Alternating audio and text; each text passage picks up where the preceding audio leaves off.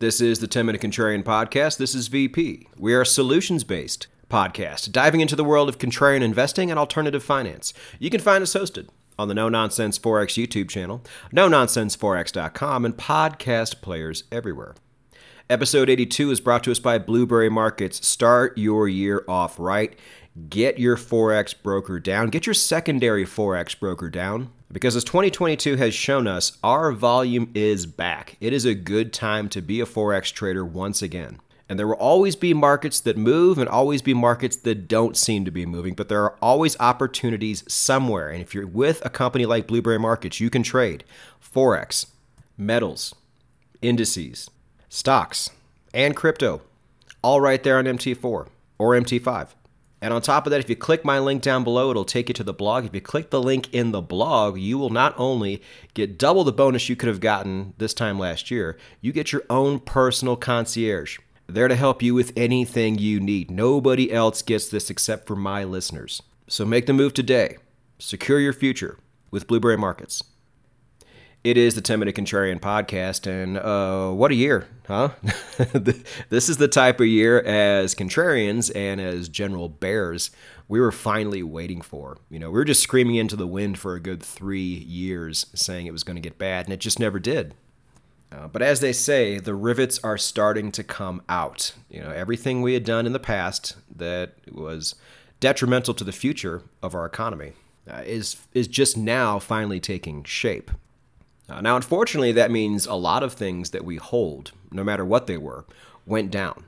And in some cases, went down a lot. Uh, but it was bittersweet because, in a lot of ways, not only were we prepared and positioned for this, you know, throughout the vast majority of 2022, at least on the show, I was saying, hey, look, hold United States dollars above anything else.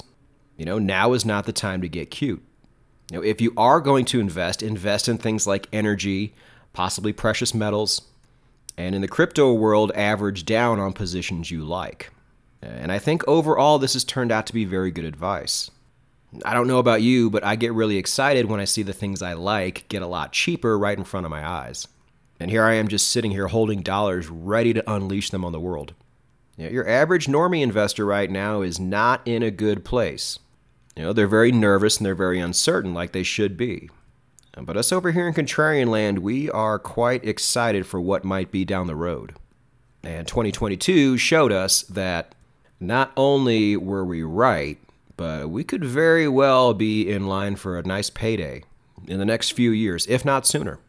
Because remember, in the investment world, if you are losing less than everybody else, your place in this world is actually going up. Now, you might say, well, the best thing to do is be one of those people that doesn't invest anything. Well, okay, but those people will also never see the upside that people like us eventually see. So I don't count them. You know, it may not feel like it, but I think we did pretty well this year. So, what I want to do is not make predictions on 2023. That's going to be an episode for probably next week. So, certainly stay tuned for that. But we're just going to wrap up 2022 and talk about it because so much happened. And let's go ahead and take a top down approach here and start with the Fed. Uh, so we saw inflation finally do what inflation is supposed to do. When you print copious amounts of money out of thin air, there needs to be a reaction to that. Uh, you can't just print like that and have no repercussions whatsoever. And those repercussions finally came in the form of inflation that was more than most people had seen in their entire lives. And to combat this in the United States, uh, Jerome Powell raised interest rates on the dollar, uh, which was great for Forex traders, by the way. Thank you for that. Uh, but it really didn't do the job it was supposed to do up until the very end of the year. And those moves down in the inflation rate in the United States were not very significant. Yet, as you would expect, they're already tooting their own horn and declaring victory somehow. We'll see about that. stay tuned for next week's episode. Uh, but when interest rates go up on the dollar, people flock to the dollar. And when money is going that way, it's coming out of something, and it comes out of the United States stock market. You know, again, I'm sorry for making this so US centric, but my audience is mostly US centric, and this is typically the guideline that most people in world finance use.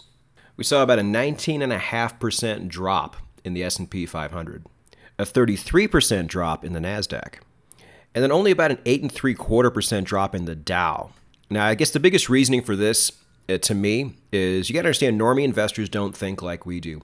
Their version of a safe haven is moving out of tech and into something more stable like industrials, or simply stocks that are just normally less volatile by nature. Uh, but either way, those are drops across the board and pretty significant ones in the scope of what the stock market normally does. Now, I don't think those drops were really all too significant personally. I'll talk about that more next week. Yeah, but it just goes to show that pretty much everybody lost this year. And a spoiler alert, I don't think it's over. I mean, why would it be? Because the Fed's going to pivot? When? Do we know that? And if they do pivot, is it going to work? You know, nobody, nobody's even asked that question yet. Uh, but again, I'm getting ahead of myself. But that's what 2022 brought for the equities market. Now let's move into currencies. Oh boy. Contrarians, I'm about to take the most obnoxious victory lap you've ever seen. Get ready for it.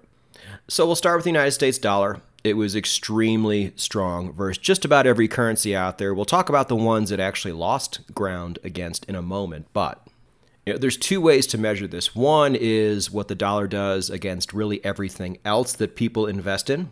So stocks, metals, crypto, uh, and on that front, if you were a dollar investor primarily, it was a huge success. That's what I keep saying. You know, if you mostly held United States dollars throughout this year, you did well. You know, it's not going to feel that way. It's not going to even look that way, but you did. You know, the dollar absolutely raged all the way up until about October of 2022, where it stayed pretty high. On the DXY, it stayed like right around 110, 112, kind of in that range, before finally coming back down after that. Uh, which I was actually pretty happy to see for the sake of other countries and other currencies whose currencies just, in many cases, didn't get completely annihilated this year against the dollar.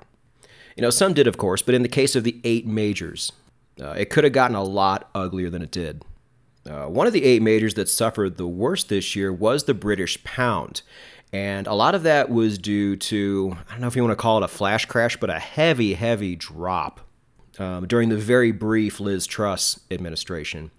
Uh, now, you guys have discovered that I am a bit of a conspiracy theorist in many ways. Not to where I'm like all crazy and stuff like that, but I do think there are situations that are quite plausible. And I somehow think that that big drop in the pound was on purpose. Uh, to any Brits out there listening to this on YouTube, if you want to comment down below and tell me I'm wrong, feel free to, um, because I, I'm I'm not a Brit. But I just feel like you know when she got up there and said she was against ESG mandates, that they found a way to get her out of there pretty quick. Yeah, I think the elites might have thought they had their person in there, and then once they found out they didn't, they replaced her with somebody who, uh, let's just say, obeys orders better than most. Yep, again, if I'm wrong, I'm wrong. I hope I'm wrong. Uh, but it is plausible. That's all I'm saying. Now, as you guys know, a lot of you know, especially people who follow the No Nonsense Forex YouTube channel, um, I hold a basket of other foreign currencies just as a hedge against my United States dollar. Even though I'm more bullish on it than anything, I also know I could be wrong. And I think that's something important that we do here. We invest for the possibility that we are wrong. Now, as far as these other currencies go, a lot of times when I mention them to other people, they're very surprised. They're like, why that one of all things, even though I explain my case. Uh, but look, as strong as the United States dollar has been, you would just assume that anybody who is holding a basket of other currencies probably saw all of those currencies go down, right? Well, for your average mortal, this might be the case, but you're talking to a currencies guy here. I mean, how many actual currencies guys are there out there on YouTube? Me, Brent Johnson, it's like it. You know, most people don't really pay attention to stuff like this. Uh, but I do, and on this particular front, it has paid off. So let, us start with the ones that did experience pretty normal drops this year. That's going to be the Chinese yuan and the New Zealand dollar. Uh, the New Zealand dollar, I'm definitely holding on to going forward. Chinese yuan, I'm a little bit split on. That's going to be another episode that we're probably going to see in January, gun to my head, but uh, I'll wait on that a little bit. Uh, but let me do this. Let me tell you the currencies that actually outperformed the United States dollar this year. There are not many of them. Let me see. There's one, two, three, four, five, six, seven that I had. Uh, if I'm missing one and you're listening to this on YouTube again, tell me down below. And uh, avoid currencies that are generally pegged to the dollar. Sometimes they have a hard peg, sometimes they have a soft peg. So I'm thinking like a lot of your Middle Eastern currencies. Yeah, I don't really count those. Uh, but as far as the ones I don't hold, they're all Latin American. Check this out. Now, the Mexican peso did very well against the dollar this year. You know, if you follow demographics, especially if you follow Peter Zeihan, you know, Mexico is supposed to be the new China. You know, so there's good reason to be bullish there. And uh, most people, especially in the United States, have a real easy time uh, obtaining Mexican pesos. And really, you know, with TransferWise and everything like that out there, uh, should be pretty easy to pick those up if you're bullish on that as well. Uh, the Chilean peso and the Peruvian sol, two countries I mentioned in the copper video, but I did not mention them in a very good light. Uh, now, I mentioned the, the, Chilean peso briefly, and I said I was thinking about going that direction, but then I immediately pulled out because these are two socialist countries that have a lot of copper, which is unfortunate. Um, but typically, unless your name is China and you have all the stuff going for you that China has going for them, you know, if you're a socialist country, I'm generally not interested in investing in you in any way. Uh, so those were off the board, but consequently, they actually did outperform the USD this year. The other four are currencies that I hold. Um, two of them are not in my uh, actual basket basket, uh, but we'll talk about those in a second. First one, I think, is the obvious one, is the Russian ruble.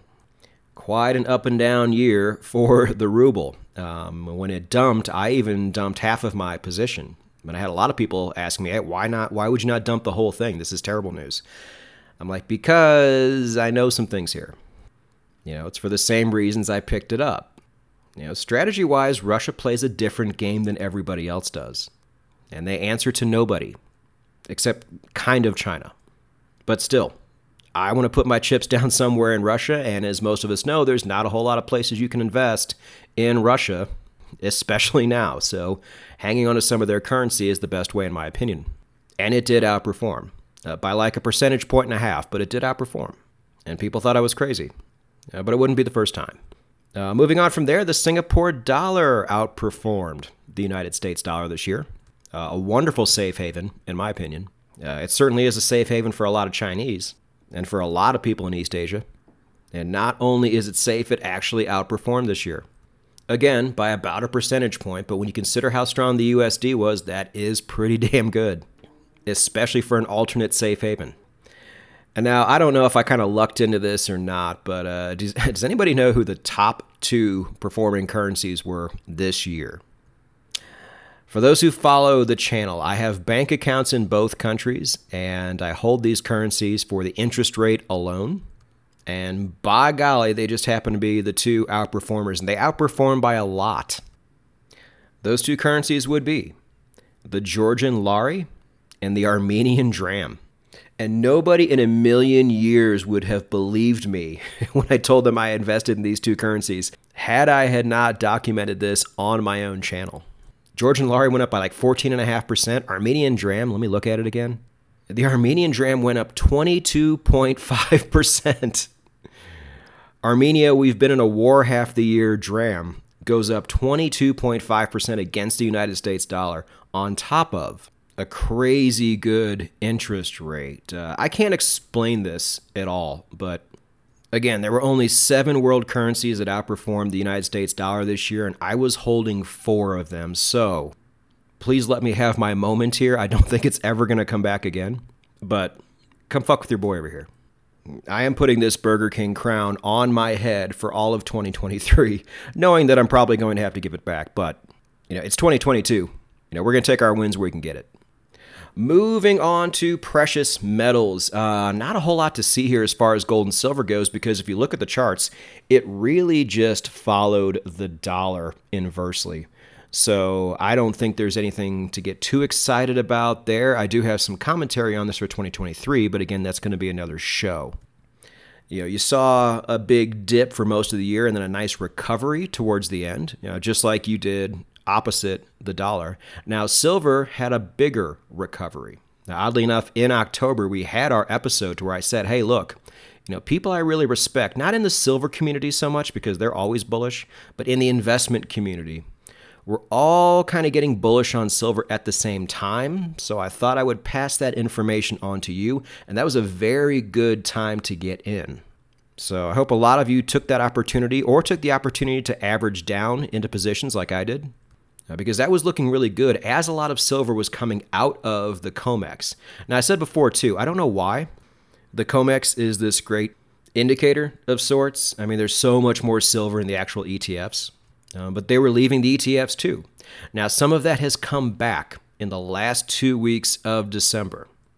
But oddly enough, the silver price hasn't dropped that much as a result. Quite interesting. I think 2023 is going to be a very interesting year for it. Uh, now, even though we don't talk about it too much on the show, uh, we did have a whole dedicated episode to platinum, and platinum is up on the year. No, I'm still holding. It's a relatively boring position, but uh, boring is good right now. Things that don't move a lot compared to things that just completely fall apart is a good place to be. So, no regrets there, all you platinum holders out there.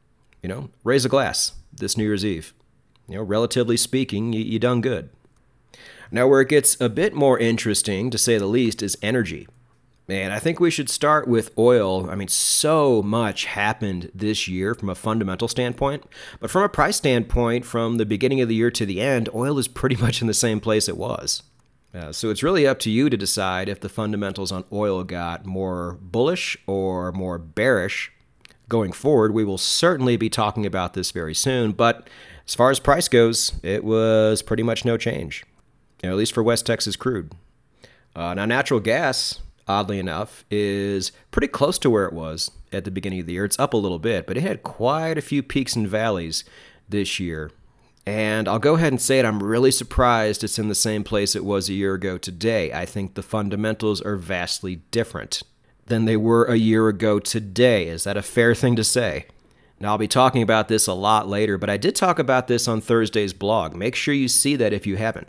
Um, I actually tell you about a position I bought. Um, I actually bought more of it, but it's not something I often do. I usually don't give like alerts like that. That's not what I like to do, even though sometimes I do it anyway, especially in crypto. But check the blog out if you want to see what I did and why.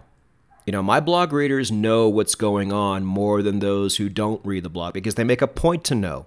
So make that one of your New Year's resolutions, perhaps. Read more of VP's blog. It is there for you. Uh, but I digress. Let's move into uranium, something that many of you are very uh, invested into or very excited about.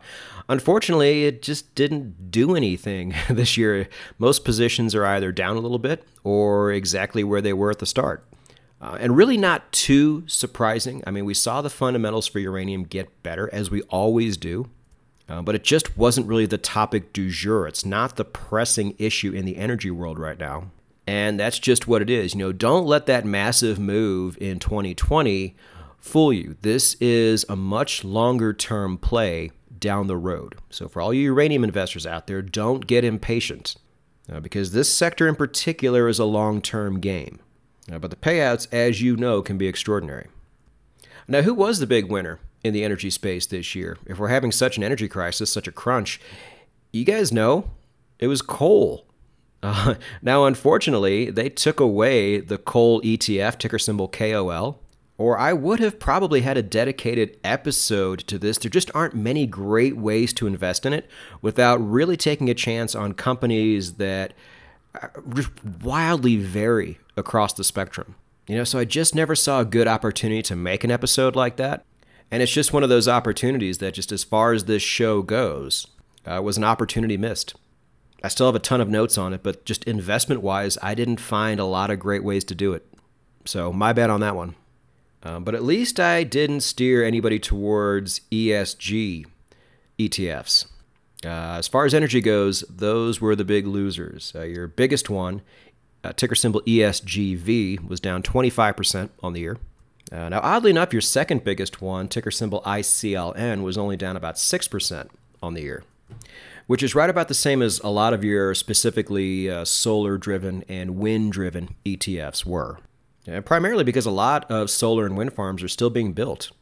And this whole energy crisis that I keep talking about has not fully manifested itself yet.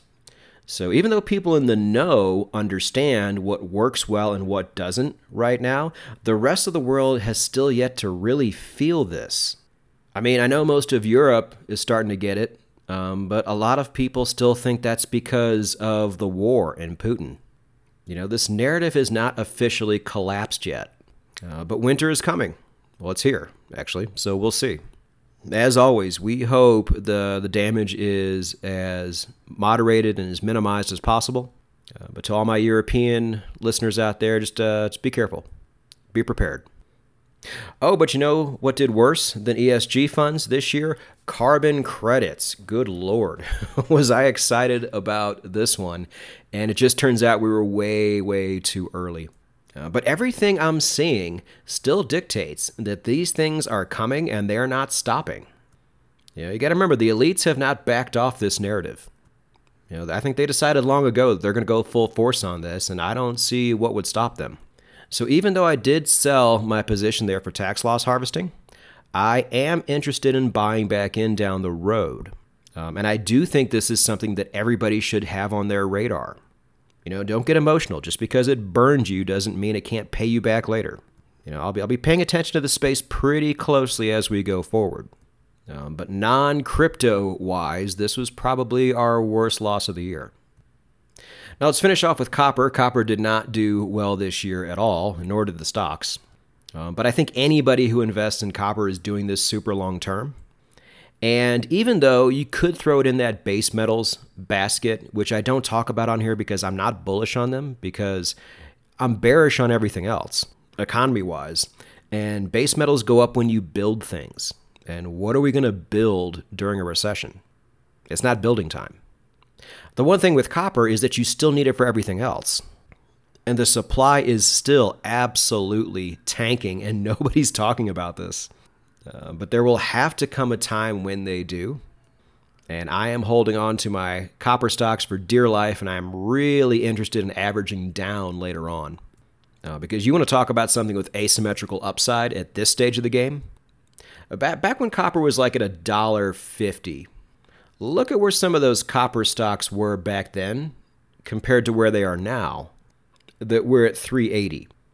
I think you're going to be very intrigued as to what you discover. But again, this is an end of the year wrap up, not a prediction, so I'm going to pull back a little bit on copper and move on to uh, a couple of kind of miscellaneous topics that I don't think really fit into any broad category, but things that we have mentioned on the show before. Uh, one of those is water. Now, I think with water and the next one I'm about to talk about, I think we all know that these are very long term plays. So when water didn't really do anything in 2022, it's not a big surprise. You know, some of this was on the anticipation of some of the bills that were getting passed in the United States, um, but one of those was blocked.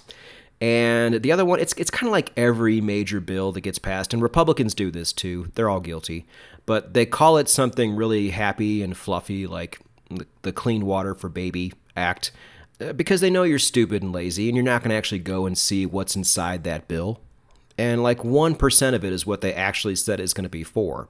You know, the rest of it is just to line their pockets and their friends' pockets. So I guess the market figured this out, and between that and the bill that didn't pass, just kind of ended up being a big nothing burger for water this year. But like I said, water ETFs are for the future.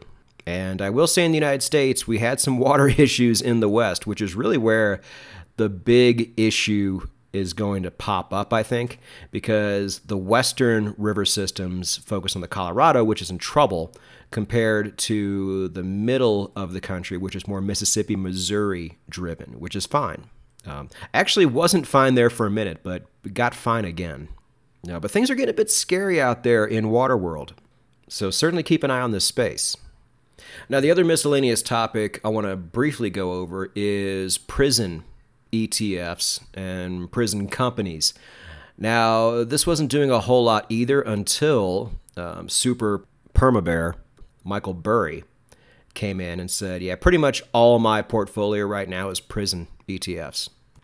Which I thought was funny. He has the same mentality that I do in terms of, hey, if if we are really going to hell in a handbasket here, chaos is going to be the most obvious byproduct of that. You know, civil unrest, crime, petty crime, violent crime, property crime, white collar crime, it's all going up. You know, if we hit a full fledged bona fide recession, impossible depression, you know, Michael Burry sees it. You know, we saw it here too. Definitely keep an eye on that space. Um, but I think you'll have time to gauge the weather on this one. Okay, let's move over to crypto, shall we? It all went down. A lot. Thank you. Good night. Uh, but in all seriousness, it was a calamitous year for crypto. Short term, at least. Long term, I think it's really good to get these terrible actors out of here.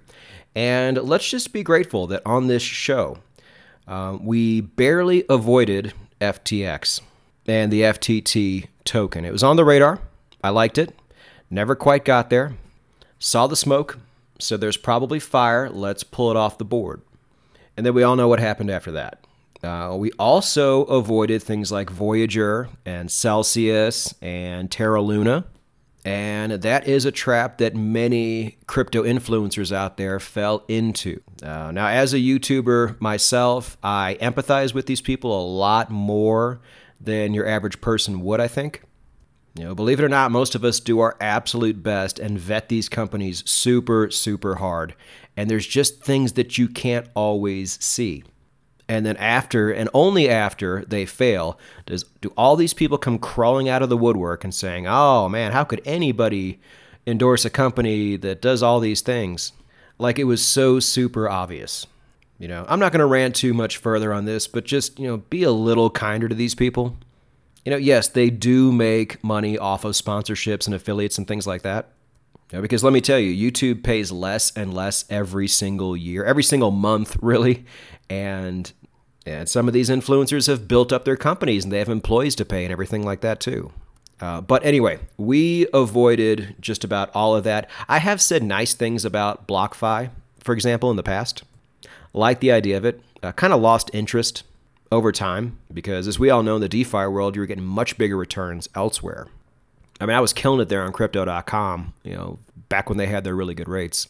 Um, but yeah, thankfully, we have sidestepped every landmine out there. Now, the coming landmines are something we spoke of before. Um, in particular, Crypto.com, Binance, and uh, Tether. Now, Binance is the biggest one in the news as of late.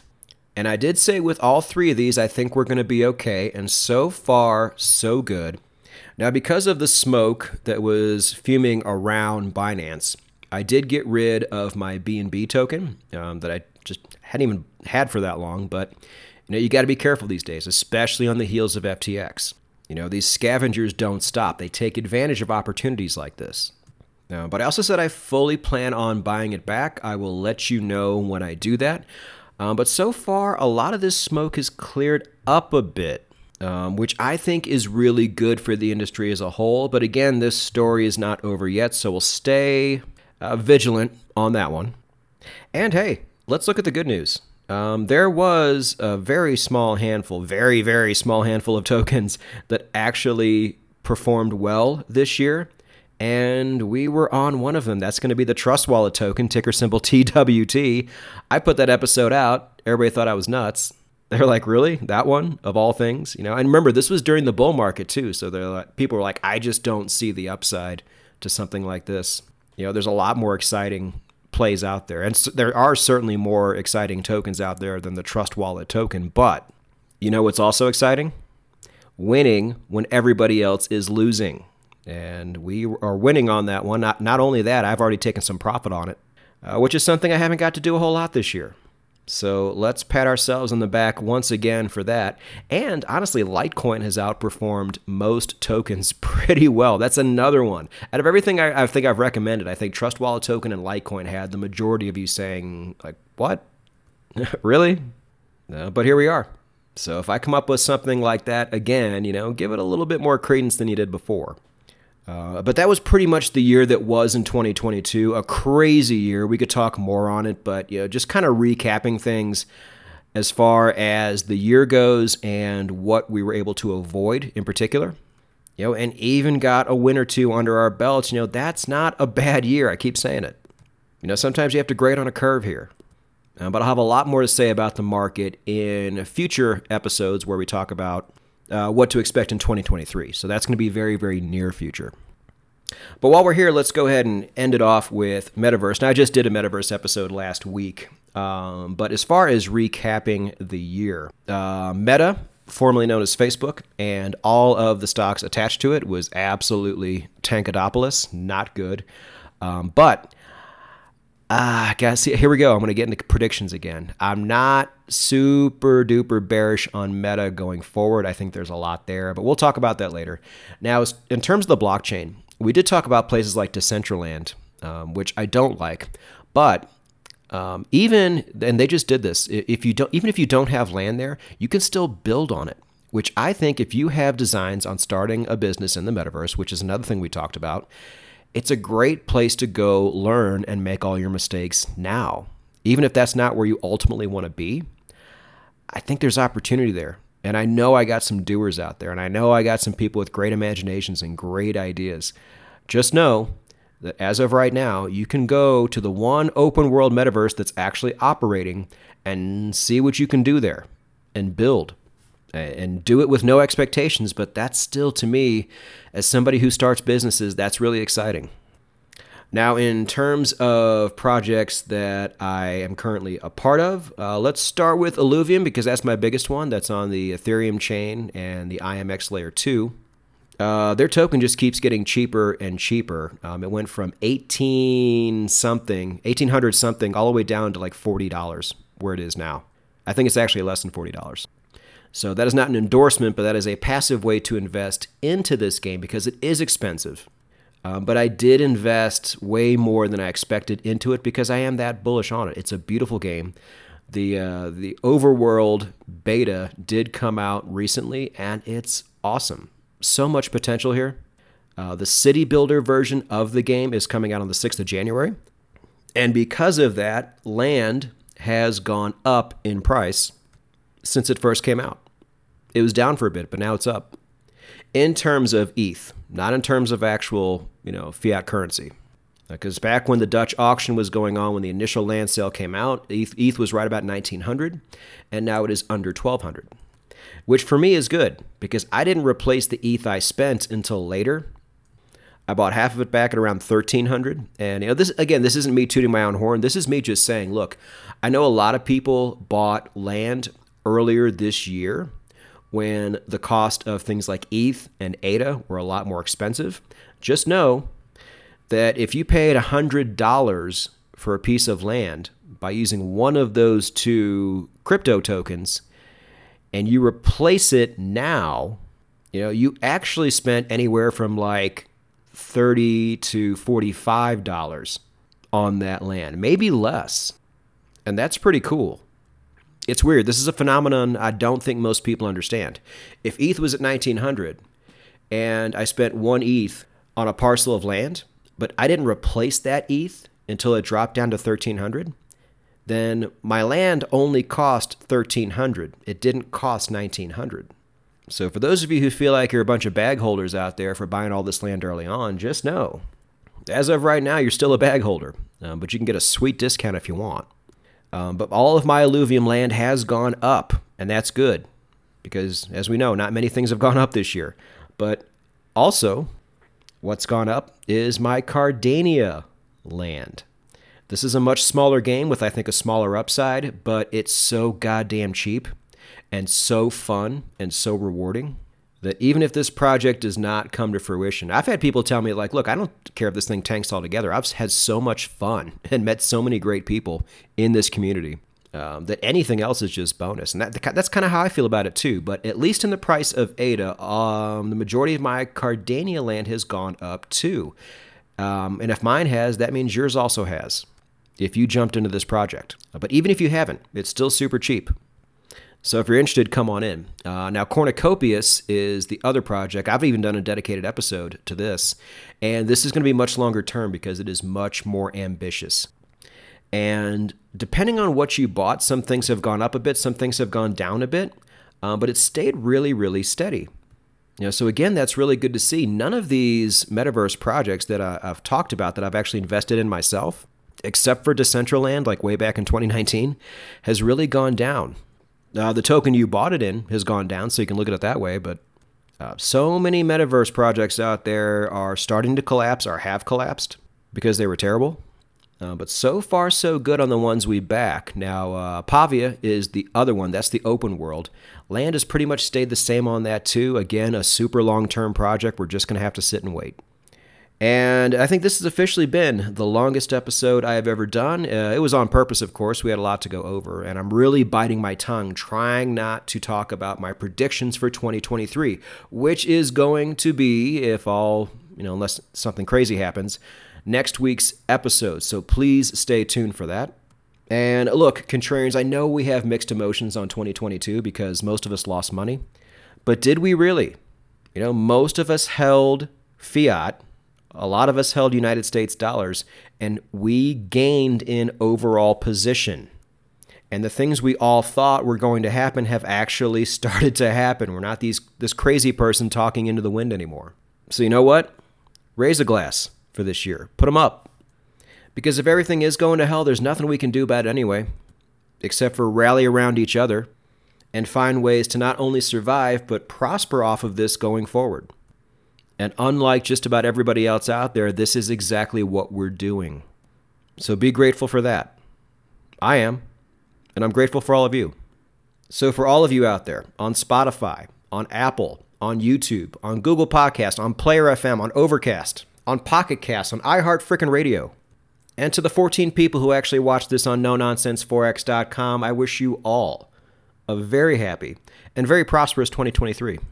This podcast's viewership has grown and then consolidated into what I think is a very strong core of people. And that is exactly where I want it. So do your best to spend time with family and friends tonight and have a great time. Make it home in one piece. Uh, but while you're out with your family and friends, let them know that you are also grateful for them putting up with you and your wild ideas. But also let them know that at the end of the day, we are not the crazy ones. We are just early.